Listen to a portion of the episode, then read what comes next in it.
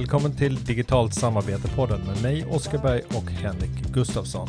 Vi fortsätter podda fram vår kommande bok om digitalt samarbete och gör i dagens avsnitt ett besök i spelvärlden för att se vad vi kan lära oss om samarbete, ledarskap, kultur och annat därifrån. Så återigen, välkommen!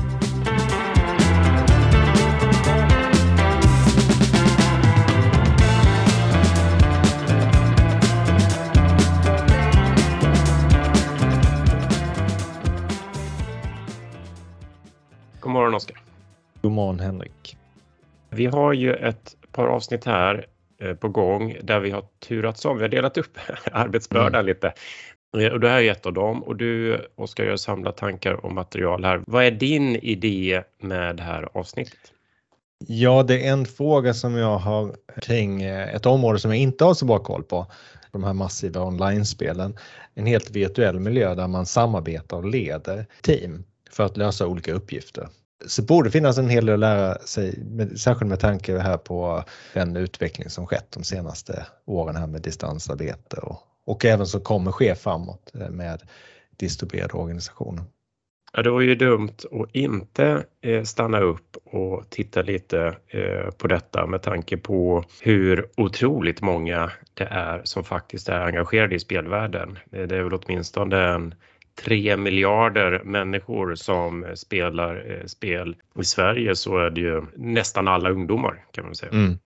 Jag läste någonstans att det var i USA över 75% av alla hushåll så finns det någon som spelar.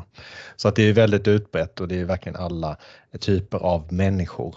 Och eh, jag har ju använt mig av ett citat eh, då av Groucho Marx en femåring skulle kunna förstå det här. Kan någon vara snäll att hämta en femåring? Så vad kan vi lära oss om vi hämtar en femåring? Ja, det är frågan.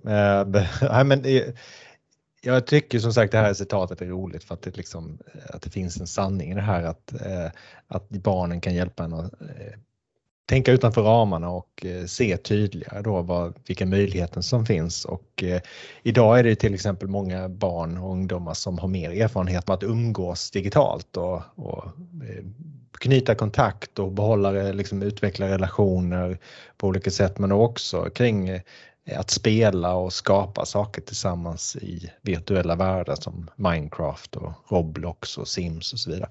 Där de, där de umgås med varandra och samarbeta kring olika uppgifter.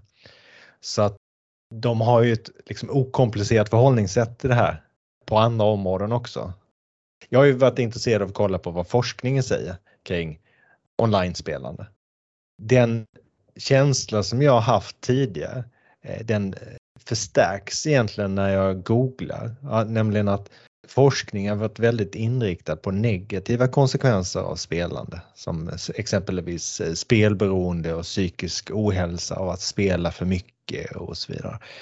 Och en sak som man kan fundera på då är hur stort det här problemet är.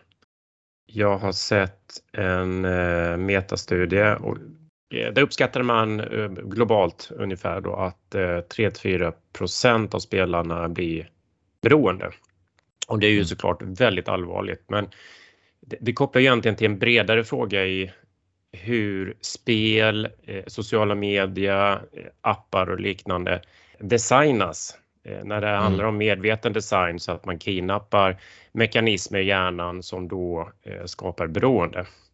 Men det här avsnittet ska vi ska hålla oss på de här positiva sidorna som man kanske inte pratar om så mycket och vad vi faktiskt kan lära oss av spelande och, och även då kopplat till vårt huvudtema här då, samarbete och vår arbetsplats.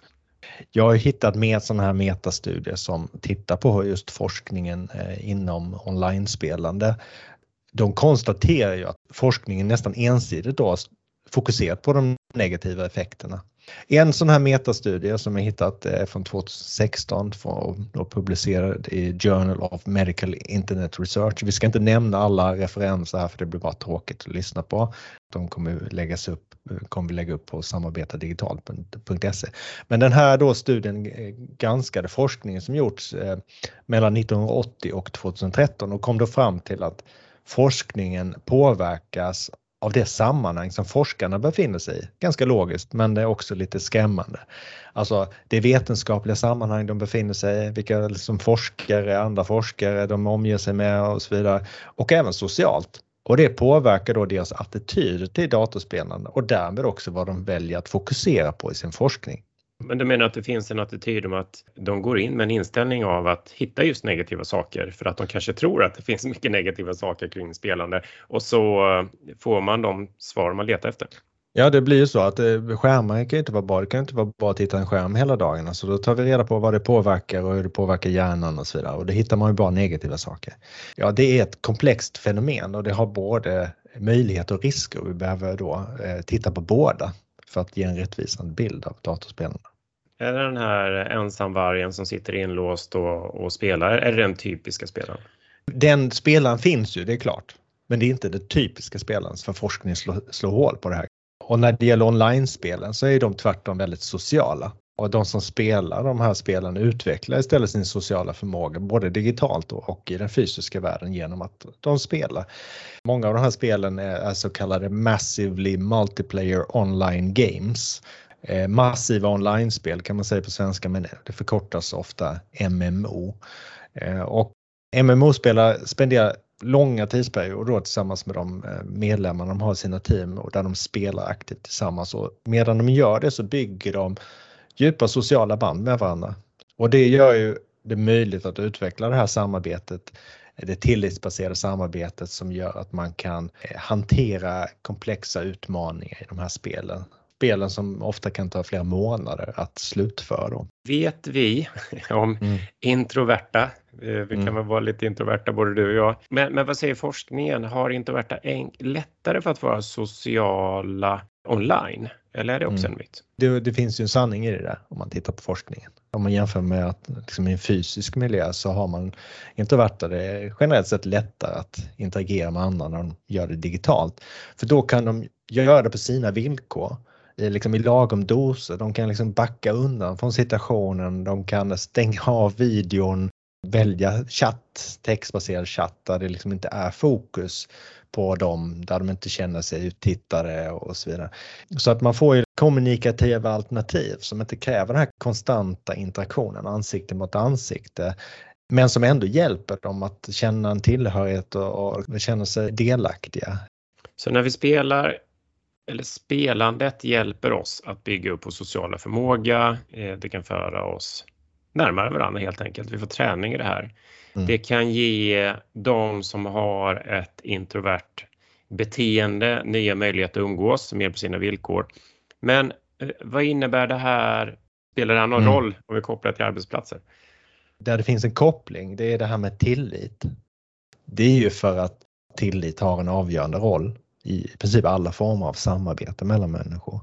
Och så gäller ju även i sånt här MMO-spelande. Och tittar vi då på våra arbetsplatser så är det redan idag, eller det var innan pandemin, svårt och en utmaning att skapa den här tillitsbaserade miljön där man samarbetar fritt och, och liksom vågar göra misstag och dela idéer och så vidare.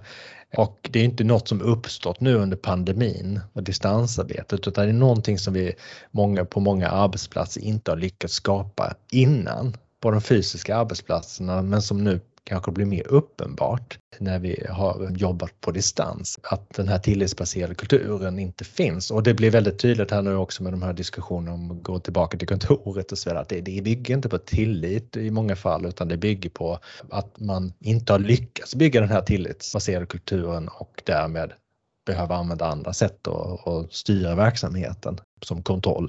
Just det här med att skapa den här utrymmet att dela idéer fritt och vara öppen och transparent och det är inte alltid naturligt i en organisation där det ofta råder någon typ av konkurrensförhållande.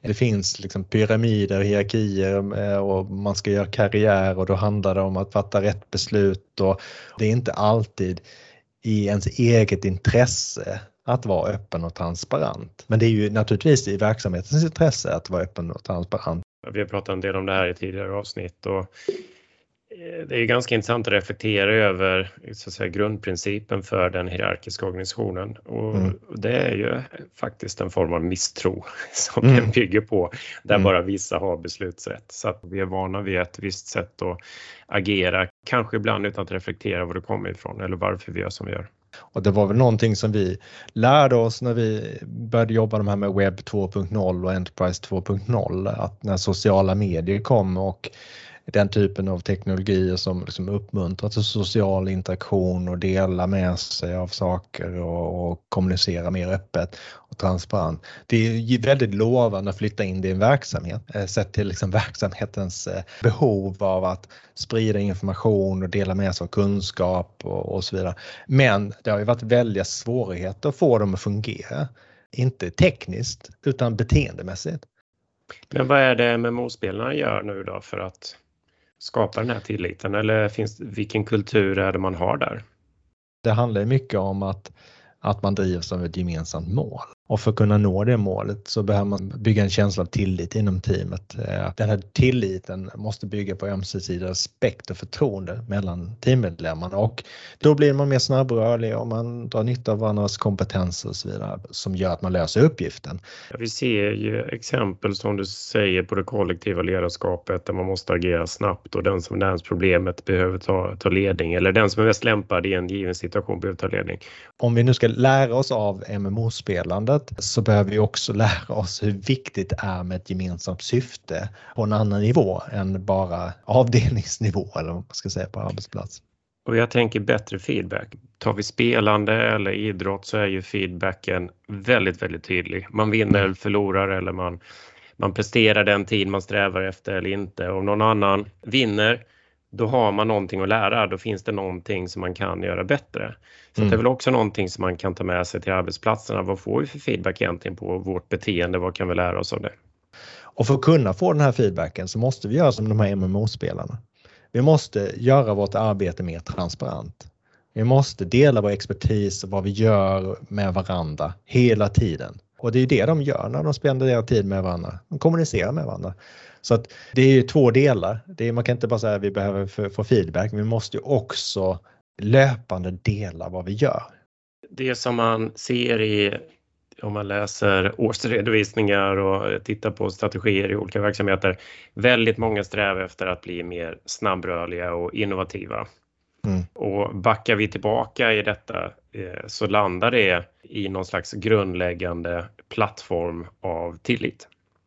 Det där att skapa den här öppna trygga miljön är ju grunden för innovation. Man måste känna sig trygg för att kunna ta de här riskerna och som det innebär att testa saker. Och... Men är spelande ett sätt att träna sig i att göra detta i en digital miljö? Medverkar man ofta i det här så får man en bättre förståelse för mekanismerna bakom framgångsrikt samarbete. Så är det nog. Man, man är medveten om att ska vi lyckas i det här spelet och, och när man går med i ett nytt team så vet man vad som krävs av en. Och när det gäller då med metoder att skapa tillit eh, så det som framgår är ju till exempel att eh, man skapar det här med, som jag tidigare nämnt, då, genom att aktivt eh, spela med varandra och bygga de här social, djupa sociala banden med, med varandra. Men sen jobbar också de här som är, fungerar som ledare i MMO-spelare flitigt då med att försöka hålla teamen balanserade och kommunicera effektivt med dem. Och, och det blir så uppenbart hur viktig kommunikationen är och hur man beter sig i de här miljöerna. En relaterad sak, jag såg en artikel av eh, författaren och communityexperten Richard Millington. Eh, han hade ett material som visar att framgångsrika communityn som han studerar då, men det är också en typ av samarbete, mm. bygger på ett aktivt faciliterande som du är inne på. Och en framgångsrik community som av olika anledningar lämnas utan ledning alltså av en utpekad ledare eller ett kollektivt ledarskap, så rasar eh, aktiviteten och engagemanget tvärt.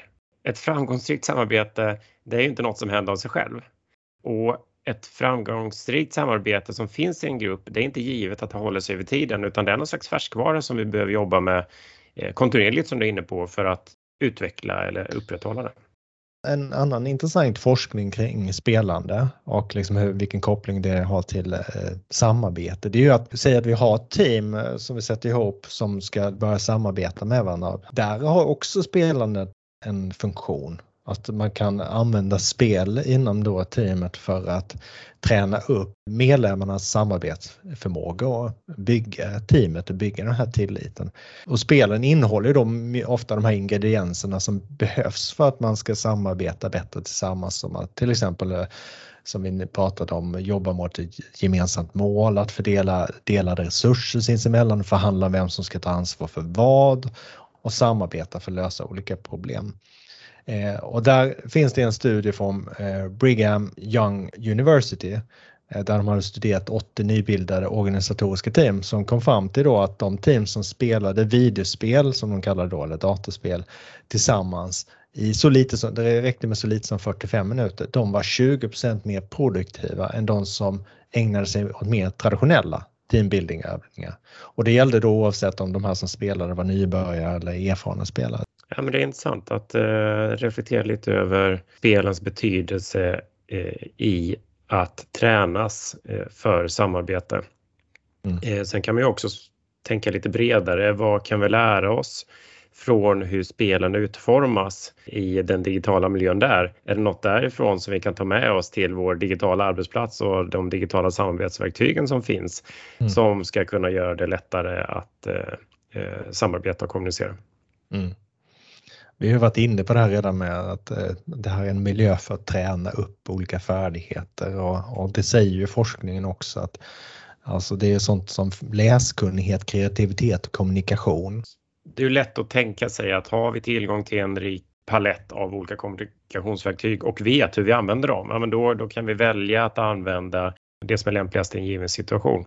Men det innebär ju inte att man använder alla kommunikationsverktyg samtidigt. Jag tänker på det här, det, det är mycket diskussion kring att, eh, att se varandra under videomöten mm. för att man ska kunna läsa av varandra och få en känsla av närhet. Men det är inte nödvändigtvis så att man kanske alltid behöver ha videon på. Vi har ju erfarenhet av att när en, en grupp ska fokusera på att skapa någonting tillsammans, eh, till exempel med, med hjälp av ett digital whiteboard, då är det kanske mm. bättre att vårt visuella fokus ligger på det vi skapar där och sen så understöds det här istället av, eh, av prat. Den kommunikationsformen man använder då är ju att kommunicera via de former och andra saker man delar och skapar på tavlan. Det extrema fokuset på video och att visa videon hela tiden, det visar ju bara hur vi flyttar över det här traditionella kommunikationsformerna från vår fysiska miljö.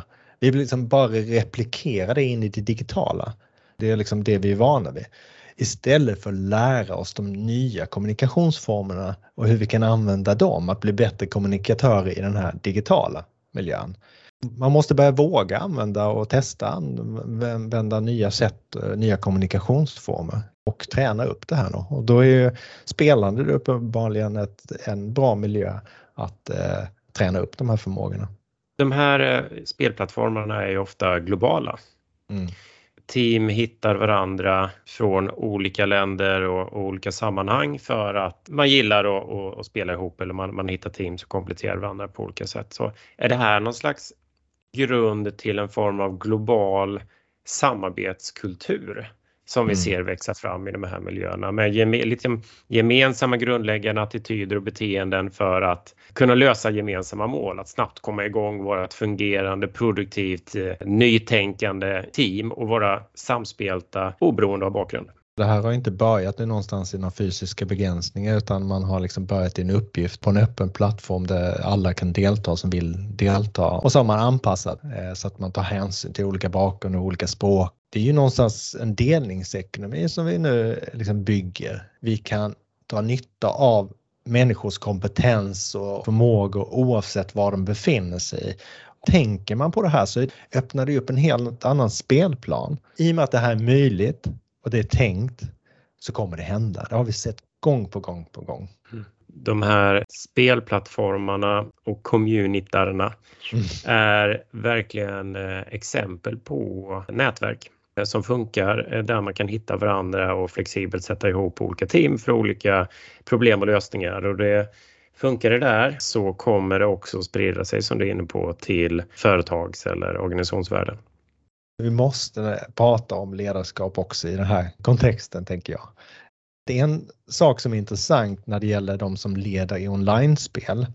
Alltså dels är det kanske inte alltid bara en uttalad ledare på det sättet, utan man är ju mer kollektivt, eh, liksom agerar mer kollektivt. Det går ju inte att en bestämmer allt som ska göras i en situation som är väldigt komplex och snabbföränderlig, utan då måste man ju fungera som det här Navy Seals-teamet då som, där man liksom kan växla ledarskapet. Men det finns ju ofta någon typ av formell eller informell ledare som är mer då den här trädgårdsmästaren det intressanta är att det är ju då ofta inte den eh, typen av ledare som är liksom sinnebilden av en ledare i den fysiska världen.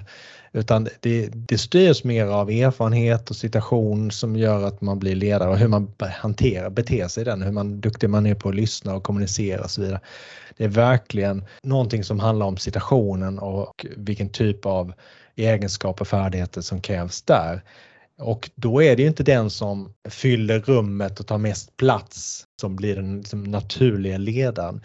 Utan det blir den som är bäst på att kommunicera och hålla teamet harmoniskt och bygga tillit. Agera lugnt och klokt i, i liksom stressade situationer. Jag tycker vi har berört alla de delarna som vi har lyft som centrala för samarbete och det vi har eh, kallat samarbetstriangeln. Det här mm. med mm. att ett engagerande syfte måste finnas, tillitsfulla relationer behöver finnas och vi har en tydlighet i hur vi jobbar tillsammans så att vi blir effektiva där. Och sen har vi det här med eh, vad jag som individ bidrar med i ett självledarskap eh, eh, mm. till, till den här gruppen och, och när jag kliver fram och är ledare, vad är viktigt då? Ja, och egentligen har vi alla de här tre typerna av ledarskap i, i de här miljöerna. Självledarskapet, det kollektiva ledarskapet och eh, det här mer eh, ja, ledaren som, mm. eh, så, som har mer trädgårdsmästarrollen. Vi mm. kanske måste bryta den då? Ja, för att det inte ska bli tre avsnitt.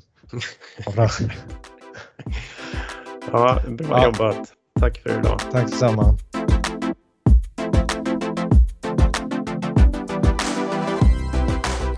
Idag har vi öppnat en dörr mot spelvärlden. Det är kanske inte så många som funderat så mycket på kopplingen mellan massiva online-spel och våra arbetsplatser. Men vi hoppas att vi kan hjälpa fler få upp ögonen för denna koppling och att vi kan lära oss en hel del om hur framtidens verksamheter behöver fungera därifrån. Tack för att du lyssnade. Vi hoppas du kommer tillbaka och lyssnar igen. Hej!